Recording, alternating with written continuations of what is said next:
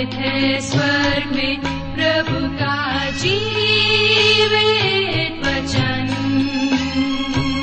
सृष्टि निर्माता भी है यही वचन।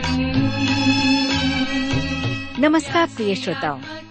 सत्य वचन कार्यक्रम को लेकर एक बार फिर से हम आपकी सेवा में उपस्थित हैं और हमें विश्वास है कि इस बाइबल अध्ययन से आपको अत्यधिक लाभ मिल रहा है। जैसा कि आपको मालूम है कि इस अध्ययन माला में इन दिनों हम पवित्र शास्त्र बाइबल के नए नियम में से पौलुस द्वारा लिखी गई कुलुसियो नामक पत्री का विस्तार से अध्ययन कर रहे हैं। और हम आशा करते हैं कि इस अध्ययन माला से आपको लाभ मिल रहा है। तो आइए अपनी इस श्रृंखला को आगे बढ़ाते हैं और सुनते हैं ये कार्यक्रम सत्य वचन प्रिय मित्र प्रभु यीशु के पवित्र और सामर्थ्य नाम में आप सबको मेरा नमस्कार। मैं आशा करता हूँ कि आप सब कुशल पूर्वक हैं और प्रतिदिन की तरह आज फिर से परमेश्वर के वचन में से सुनने और सीखने के लिए तैयार बैठे हैं। मैं आप सभी श्रोता मित्रों का इस कार्यक्रम में स्वागत करता हूँ। विशेष करके अपने उन सभी नए मित्रों का जो पहली बार हमारे इस कार्यक्रम को सुन रहे हैं। मैं आपको बताना चाहता हूँ कि हम इन दिनों बाइबल में से कुलूसियों की पत्री नामक पुस्तक का अध्ययन कर रहे हैं, जिसे पॉलुस ने लिखा है। आज हम अपने अध्ययन में आगे बढ़ें। इससे पहले आइए हम सब प्रार्थना करें और परमेश्वर से आज के अध्ययन के लिए सहायता मांगे। हमारे प्रेमी और दयालु पिता परमेश्वर, हम आपको धन्यवाद देते हैं। आपकी स्तुति, आपकी प्रशंसा और आपकी बड़ाई करते हैं। आज के सुंदर समय के लिए जिसे आपने हम सबके जीवन में दिया है ताकि प्रभु हम आपके वचन का अध्ययन कर सकें। इस समय जब हम आपके वचन में से सुनते और सीखते हैं हमारी प्रार्थना है कि आप हमें बुद्धि ज्ञान और समझ प्रदान करें ताकि जो कुछ भी आज हम सीखते हैं हमारे जीवन के लिए लाभकारी हो सके। हमारी प्रार्थना उन भाई बहनों के लिए है जो बीमार अवस्था में हैं, कष्ट में हैं, मुसीबत में हैं या किसी प्रकार के तनाव में हैं। हमारी प्रार्थना है कि आप उन्हें अपनी शांति प्रदान करें, उन पर कृपा दृष्टि करें। आज के अध्ययन पर आपकी आशीष चाहते हैं, प्रार्थना अपने उद्धारकर्ता प्रभु यीशु के नाम से मांगते हैं। आमीन।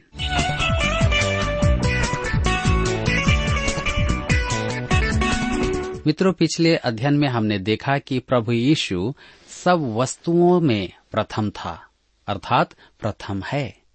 सब वस्तुएँ उसी में स्थिर हैं, वही कलिसिया का सिर है, वही आदि है, वह मरे हुओं में से, जी उठने वालों में से प्रथम है, वह सब बातों में प्रधान है। अब आती है प्रभु यीशु की लक्षण संख्या नौ। तो आइए हम देखेंगे कुलूसियों की पत्री एक अध्याय उसके उन्नीस पद में, जहाँ पर इस प्रकार से लिखा है। क्योंकि पिता की प्रसन्नता इसी में है कि उसमें सारी परिपूर्णता वास करे। यहाँ पर हम पाते हैं, पिता की प्रसन्नता इसी में है कि उसमें सारी परिपूर्णता वास करे। परिपूर्णता। इस पत्री के अति महत्वपूर्ण शब्दों में से एक है। फिलिपियों की पत्री में मुख्य शब्द थे, खाली किया, सेवक बना। उसने अपने आप को उस महिमा से खाली किया जो पिता के साथ उसकी थी। उसने स्वयं को ईश्वरत्व से खाली नहीं किया था, वह इस पृथ्वी पर रहते हुए भी परमेश्वर ही था। उसमें ईश्वरत्व की परिपूर्णता थी। मेरे मित्रों, वह सौ प्रतिशत परमेश्वर था और निन्यानबे दशमलव चवालीस प्रतिशत नहीं। 2010 वर्ष पूर्व मरियम की गोद में वह असहाय बालक, जो पूरा का पूरा मनुष्य था, जगत के अस्तित्व को मिटाने में सक्षम था। वह पूरा परमेश्वर था। वह यही था। जी हाँ हम इन पदों को अन्य दृष्टिकोण से भी देख सकते हैं। मैं यह इसलिए कर रहा हूँ कि हमें धर्मशास्त्र का यह अंश समझ में आ जाए। तो आइए हम देखेंगे पहला परमेश्वर के साथ प्रभु यीशु का संबंध, जिसे हम पद पंद्रह में देखते हैं। और दूसरा है, सृष्टि के साथ प्रभु यीशु का संबंध, पद सोलह और सत्रह में। तीसरा, कलिसिया के साथ प्रभु यीशु का संबंध, पद अठारह और उन्नीस में। चौथा देखेंगे, क्रूस के साथ प्रभु यीशु का संबंध, पद बीस में। अब हम देखेंगे, पापियों के लिए प्रभु यीशु का वास्तविक कार्य। जी हाँ अब हम यहाँ उन कामों को देखेंगे जो प्रभु यीशु ने हमारे लिए किए। कुलसियों की पत्री एक अध्याय, उसके बीस पद में हम पढ़ते हैं। और उसके क्रूस पर बहे हुए लहू के द्वारा मेल मिलाप करके सब वस्तुओं का उसी के द्वारा से अपने साथ मेल कर ले, चाहे वे पृथ्वी पर की हो, चाहे स्वर्ग में की। उसके क्रूस पर बहे हुए लहू के द्वारा मेल मिलाप करके। अर्थात आपके और मेरे पापों का दंड उसने क्रूस पर चुकाया, जिसके कारण पिता परमेश्वर के साथ हमारा मेल मिलाप हुआ है। आज परमेश्वर मनुष्य से यह नहीं कहता, देख, मैं तुझसे अप्रसन्न हूँ, तू मुझसे सदैव विरोध करता है, तू एक पापी है, मैं तुझे दंड देने पर विवश हूँ। जी नहीं, वह तो पापी से कुछ और ही कहता है। मैंने दंड उठा लिया है। मैंने तेरे पापों का दंड चुका दिया है, कीमत चुका दिया है। मैं तुझे बताना चाहता हूँ कि तू अब मेरे पास आ सकता है। प्रभु यीशु मसीह के द्वारा शांति स्थापित हो चुकी है। यदि तू मेरे पास आना चाहे तो मन फिराकर आ सकता है। रोमियो की पत्री पाँच अध्याय उसके एक पद में पॉलुस के कहने का तात्पर्य यही है। जब हम विश्वास से धर्मी ठहरे तो अपने प्रभु यीशु मसीह के द्वारा परमेश्वर के साथ मेल रखें। उसके क्रूस पर से बहते लहू के द्वारा शांति स्थापित हो चुकी है। पॉलुस पापों की क्षमा को क्रूस से बहे हुए लहू के साथ साथ रखता है। और यही कारण है कि एक नियम निष्ठ परमेश्वर आपको क्षमा कर सकता है। परमेश्वर एक विरोधी पड़ोसी की नाई नहीं है कि आपको मारने की प्रतीक्षा कर रहा हो, आपकी गलतियों को खोजने की प्रतीक्षा कर रहा हो। परमेश्वर बाहें फैलाए हुए कहता है, आ आ मेरे बेटे, आ मेरी बेटी, मैं तुझे मोक्ष, विश्राम दूँगा। सब वस्तुओं का उसी के द्वारा से अपने साथ मेल कर ले। मेल मिलाप मनुष्य का कार्य है और मुक्ति परमेश्वर का कार्य है। परमेश्वर सबसे कहता है, मैं तुम्हारे साथ मेल कर रहा हूँ। क्या अब तुम मेरे साथ मेल करोगे? मनुष्य को यह निर्णय लेना है कि क्या वह परमेश्वर के साथ मेल करना चाहता है या नहीं। कुरंत की कलिसिया को लिखे पत्र में पॉलुस अति स्पष्ट करता है। दूसरा कुरंथियों की पत्री पाँच अध्याय उसके अठारह से बीस पद में, ये सब बातें परमेश्वर की ओर से हैं। जिसने मसीह के द्वारा हमारे साथ अपना मेल मिलाप कर लिया और मेल मिलाप की सेवा हमें सौंप दी है। अर्थात, परमेश्वर ने मसीह में होकर अपने साथ संसार का मेल मिलाप कर लिया है और उनके अपराधों का दोष उन पर नहीं लगाया और उनसे मेल मिलाप का वचन हमें सौंप दिया है। इसलिए हम मसीह के राजदूत हैं। मानो, परमेश्वर हमारे द्वारा विनती कर रहा है। हम मसीह की ओर से निवेदन करते हैं कि परमेश्वर के साथ मेल मिलाप कर लो।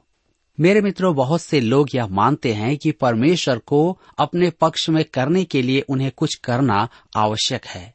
परंतु, परमेश्वर आपको अपने पक्ष में करना चाहता है।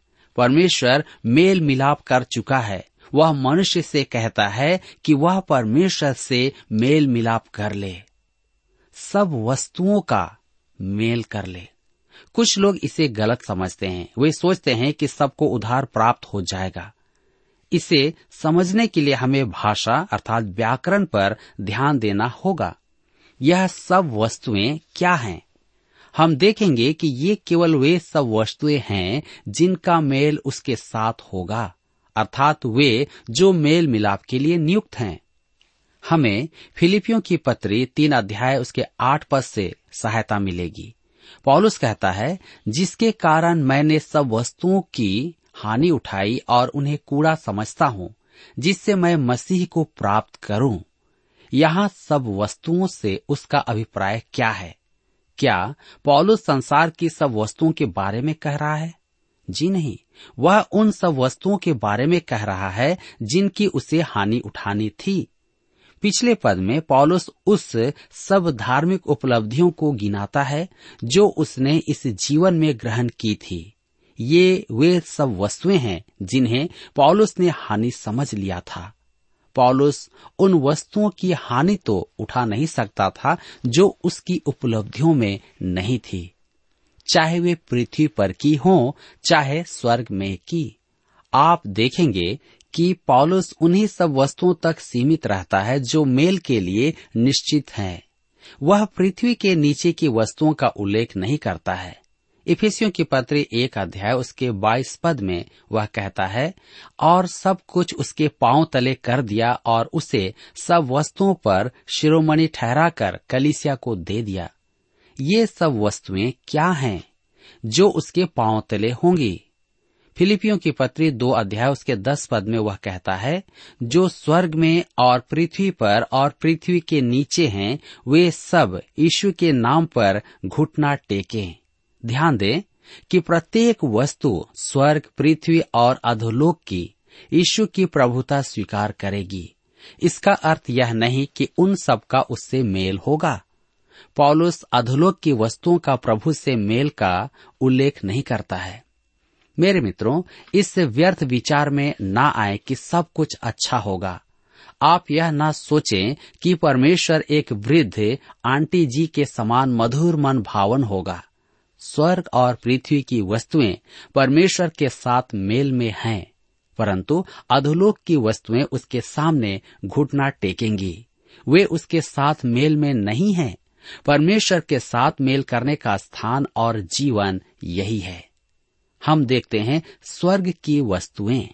हमें स्वर्ग के लिए तैयार तो रहना है, परंतु स्वर्ग को भी हमें अपनाने के लिए तैयार रहना है। यहुना सुसमाचार चौदह अध्याय के दो पद में प्रभु यीशु ने कहा, मैं जाता हूँ कि तुम्हारे लिए जगह तैयार करूँ। ध्यान दीजिए देह धारण द्वारा परमेश्वर मनुष्य के पास आया और प्रभु यीशु के लहू द्वारा मनुष्य परमेश्वर के पास लाया गया। इब्रानियों के पत्र नौ अध्याय उसके तेईस और चौबीस पद के अनुसार प्रभु यीशु का लहू स्वर्ग की वस्तुओं का भी शोधन करता है। स्वर्ग का भी मेल होना आवश्यक है। हम कुलुसियों की पत्री एक अध्याय उसके 21 पद में आगे पढ़ते हैं। तुम जो पहले निकाले हुए थे और बुरे कामों के कारण मन से बैरी थे। यहाँ पर ध्यान दीजिए, परमेश्वर मुक्ति के काम के लिए हमारी प्रतीक्षा में नहीं था कि हम मुँह धोकर अच्छे कपड़े पहनकर संडे स्कूल जाएँ। उसने तो मुक्ति का कार्य उसी समय कर दिया था, जब हम दुष्टता के काम करते हुए उससे विद्रोह कर रहे थे। उसी समय उसने हमसे मेल किया। अब कोई नहीं कह सकता, मैं पथ भ्रष्ट हूँ, क्योंकि परमेश्वर ने मेरे लिए उचित प्रबंध नहीं किया है। मनुष्य इसलिए भटक गया है कि वह भटकना चाहता है, क्योंकि वह परमेश्वर से विद्रोह कर रहा है। तुम जो पहले निकाले हुए थे और बुरे कामों के कारण मन से बैरी थे, इससे स्पष्ट होता है कि मनुष्य मन से और आचरण से परमेश्वर का बैरी था। और आज हम देखते हैं कि मनुष्य आज भी बैरी है। मनुष्य प्राय सोचता है कि परमेश्वर से दूर होने का कारण कोई भयानक पाप है। मनुष्य के भटकने का कारण उसका मन है, जो परमेश्वर से दूर है। मेरे विचार में आज के बुद्धिजीवियों द्वारा परमेश्वर के विरोध का कारण यही है। परमेश्वर के प्रति प्रकट घृणा एवं विरोध सर्वव्यापी है। कुछ समय पूर्व मैं एक सिनेमा सितारे का दफन समारोह में था। वहाँ सभी सितारे उपस्थित थे। तभी किसी ने टिप्पणी की और मैं उसकी टिप्पणी से सहमत हूँ। आज इन्होंने जो सुना है, वह पहले इनके कानों में नहीं पड़ा था। मैंने भी वहाँ जो देखा, पहले कभी नहीं देखा था। मैंने उनकी आँखों में जो घृणा देखी, वह पहले किसी की आँखों में नहीं देखी थी। क्योंकि मैं प्रभु यीशु की चर्चा कर रहा था। और कह रहा था कि वह कैसा महान है, वह मनुष्य का उद्धार करना चाहता है। मनुष्य के मन मस्तिष्क में परमेश्वर से विलगाव है। और यही कारण है कि आज मनुष्य परमेश्वर के बारे में सुनना नहीं चाहता है, अपने जीवन में व्यस्त होता है। और जब वो मरता है तो लोग चाहते हैं कि लोग उसकी तारीफ़ करें। मेरे मित्रों, ऐसा नहीं हो सकता है। क्योंकि परमेश्वर ही है जो मुझे और आपको उद्धार देता है। कुलुसियों की पत्री एक अध्याय, उसके बाईस पद में हम पढ़ते हैं। लिखा है, उसने अब उसकी शारीरिक देह में मृत्यु के द्वारा तुम्हारा भी मेल कर लिया ताकि तुम्हें अपने सम्मुख पवित्र और निष्कलंक और निर्दोष बनाकर उपस्थित करे। शारीरिक देह यहाँ प्रभु यीशु के कष्ट उठाने की स्पष्ट घोषणा है। उसकी देह ने कष्ट उठाया। यह पौलुस के युग की एक झूठी शिक्षा का भी खंडन था। तुम्हें अपने सम्मुख पवित्र और निष्कलंक और निर्दोष बनाकर उपस्थित करे। निष्कलंक अर्थात जिसमें कोई दाग या पाप न हो। पुराने नियम में बलि के पशु के लिए यह आवश्यक था। कि वह निष्कलंक हो। किसी प्रकार का घाव या कटे फटे का दाग उसमें ना हो। आप और मैं परमेश्वर के समक्ष निष्कलंक उपस्थित नहीं हो सकते। परमेश्वर, जो कि सिद्ध है, सिद्धता से कम कुछ भी ग्रहण नहीं करता है। यही कारण है कि हम कर्मों द्वारा, अपने सदाचार द्वारा उधार नहीं पा सकते। जैसा कि आज लोग सोचते हैं कि हम अच्छा काम करेंगे तो हमें उद्धार प्राप्त होगा। यदि हमारे अच्छे कर्मों के द्वारा हमें उद्धार प्राप्त हो जाता तो प्रभु यीशु को इस पृथ्वी पर आने की आवश्यकता नहीं थी। उसे क्रूस की मृत्यु सहने की आवश्यकता नहीं थी। लेकिन यह काम सिर्फ़ परमेश्वर के द्वारा ही संभव है, और यही कारण है कि प्रभु यीशु इस पृथ्वी पर मनुष्य के रूप में आया। हमारे पापों को उसने अपने ऊपर में उठा लिया, हमारे बदले में क्रूस पर मर गया, ताकि उस पवित्र लहू को बहाने के द्वारा हम उद्धार को प्राप्त करें। मेरे प्रियो, हम एक धर्मी परमेश्वर की अनिवार्यताओं को पूरा नहीं कर सकते हैं, परंतु वह हमें निष्कलंक बना सकता है। कैसे? उसने हमारा स्थान ले लिया। दूसरा कुरुंथियों की पत्री पाँच अध्याय उसके इक्कीस पद में लिखा है जो पाप से अज्ञात था, उसी को उसने हमारे लिए पाप ठहराया, कि हम उसमें होकर परमेश्वर की धार्मिकता बन जाएँ। निर्दोष, अर्थात जिस पर दोष न लगाया जाए, परमेश्वर ही है जो हमारा न्याय करता है यदि वह हमें न्याय में निर्दोष कह दे तो हम पर कोई दोष नहीं लगा सकता वही है जिसने हमें सब दोषों से मुक्त कर दिया है, क्योंकि उसने हमें धो दिया है। कुलुसियों की पत्री एक अध्याय उसके तेईस पद में लिखा है, यदि तुम विश्वास की नींव पर दृढ़ बने रहो और उस सुसमाचार की आशा को, जिसे तुमने सुना है ना छोड़ो, जिसका प्रचार आकाश के नीचे की सारी सृष्टि में किया गया और जिसका मैं पौलुस सेवक बना। यह भविष्य पर आधारित वाक्य नहीं है। यहाँ, यदि शब्द विवाद को प्रकट करता है, इसका अर्थ यह नहीं कि यदि ऐसा हो तो वैसा हो जाएगा। परंतु यह कि यदि ऐसा है तो ऐसा अवश्य रहा होगा। इसे हम कहें या कह सकते हैं, तुम विश्वास की नींव पर दृढ़ बने रहते हो। पौलुस के कहने का विषय है कि हमारे साथ मेल किया गया है। यह काम पूरा हो चुका है। यह एक तथ्य है। यदि आप आज परमेश्वर की संतान हैं तो आप विश्वास की दृढ़ नींव पर बने रहेंगे। आप सुसमाचार की आशा से दूर न होंगे। वह आशा जिसकी चर्चा आप सुन चुके हैं। आगे कहता है, जिसका मैं पौलुस प्रचारक बना। पौलुस प्रभु यीशु का प्रचारक होने के सौभाग्य के लिए अत्यधिक प्रसन्न था। मैं इसे सबसे बड़ा सम्मान मानता हूँ जो मनुष्य को कभी प्राप्त हो। मैं परमेश्वर को प्रतिदिन आभार व्यक्त करता हूँ कि उसने मुझे वचन के प्रसारण का सौभाग्य प्रदान किया। मेरे विचार में यह बेजोड़ सौभाग्य है। मेरे मित्रों हम आगे देखते हैं, पवित्र जनों के लिए प्रभु यीशु का आत्मनिष्ठ कार्य। कुरुसियों की पत्र एक अध्याय के चौबीस पद में लिखा है, अब मैं उन दुखों के कारण आनंद करता हूँ, जो तुम्हारे लिए उठाता हूँ, और मसीह के क्लेशों की घटी, उसकी देह के लिए, अर्थात कलिसिया के लिए, अपने शरीर में पूरी करता हूँ। पॉलुस कहता है कि उसके लिए आवश्यक है कि वह मसीह के कष्टों की कमी अपनी देह में पूरी करे। यह वाक्य क्या विस्मयकारी आपके लिए नहीं है? अब कोई कहे, क्या यह वाक्य आपकी अब तक की शिक्षाओं के विपरीत नहीं है? आप कहते हैं कि मसीह ने कष्ट उठाए और दंड भोगा और हम उद्धार के निमित्त कुछ नहीं कर सकते। यह सच है। और यह पद इसका खंडन नहीं करता है। पॉलुस अपनी देह में मसीह की देह के निमित्त कष्ट उठा रहा था। कहने का अर्थ यह है कि मसीह के कष्टों में कुछ कमी थी। इसका एक और अर्थ है, पॉलुस के लिए वरन सब विश्वासियों के लिए आवश्यक है कि वे उस कमी को पूरा करें। दूसरे शब्दों में, जब पॉलुस उस कलिसिया के लिए कष्ट उठा रहा है तो उससे मसीह के कष्ट पूरे हो रहे हैं। यह आश्चर्य की बात है, क्योंकि हमने अभी अभी देखा है कि इस पत्री में मसीह की परिपूर्णता पर ध्यान आकर्षित किया गया है। कुलसियों की पत्री दो अध्याय उसके नौ पद में हम पढ़ते हैं, उसमें ईश्वरत्व की सारी परिपूर्णता सदेह वास करती है। सब कुछ उसी में केंद्रित है।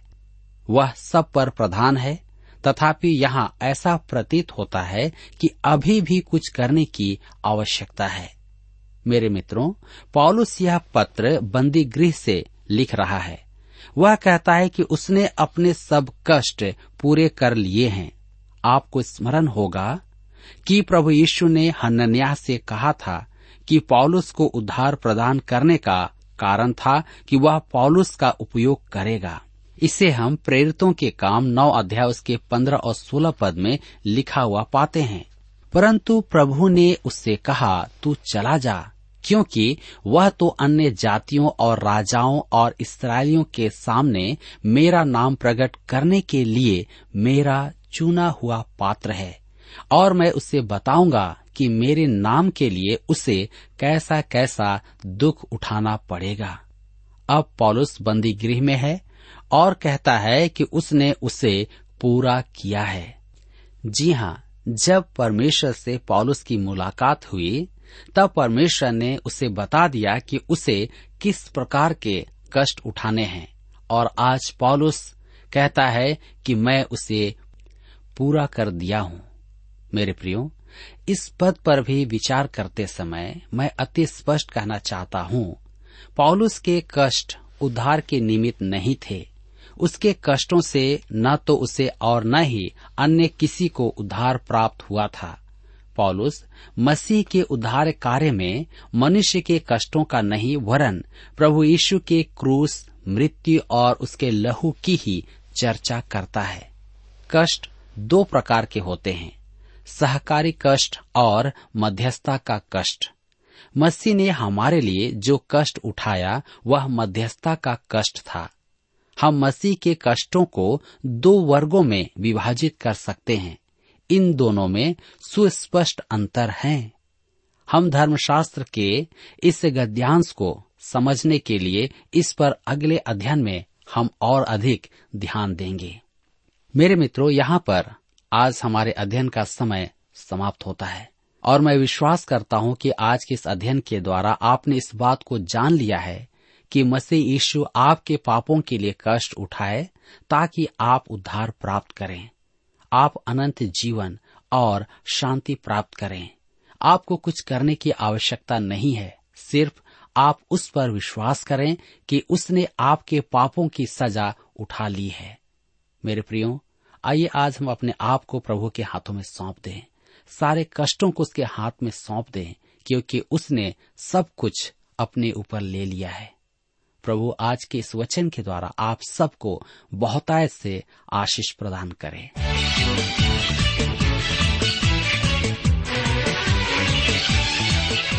प्रिय श्रोताओ, अभी आप सुन रहे थे बाइबल अध्ययन कार्यक्रम सत्य वचन।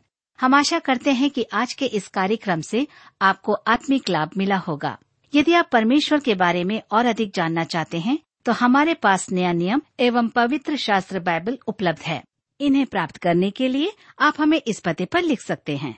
कार्यक्रम सत्य वचन T W R post box number चार तीन एक शून्य, नई दिल्ली, एक एक शून्य शून्य एक नौ। पता एक बार फिर सुन लीजिए। कार्यक्रम सत्य वचन T W R post box number four three one zero New Delhi one one zero zero one nine और हाँ श्रोताओं याद रखें कि पत्र लिखते समय आपका नाम और पता साफ़ साफ़ लिखा होना चाहिए। इसके अलावा, आप हमसे टेलीफोन के माध्यम से भी बातचीत कर सकते हैं, जिसमें हमारे काउंसलर या सलाहकार आपको सलाह देंगे। तो नोट कीजिए हमारा मोबाइल नंबर नौ नौ पाँच आठ आठ दो शून्य चार एक चार। याद रखें double nine five eight eight two zero four one four और हमारा दूसरा नंबर है zero nine six five one four double three three nine seven. याद रहे, शून्य नौ छ पाँच एक चार तीन तीन तीन नौ सात। इसके अलावा आप हमसे ईमेल के द्वारा भी संपर्क कर सकते हैं। हमारा ईमेल आईडी है Hindi T T B at T W R dot I N Hindi T T B at T W R dot I N श्रोताओं इस कार्यक्रम को आप हमारे website radio eight eight two dot com पर भी सुन सकते हैं। इस website radio eight eight two dot com के बारे में अपने मित्रों को भी सूचित कर दें। और अब इसी के साथ हमारे कार्यक्रम का समय यहीं पर समाप्त होता है। अगले कार्यक्रम में आपसे फिर मुलाकात होगी। तब तक के लिए हमें आज्ञा दीजिए, नमस्कार। हो तेरी सुन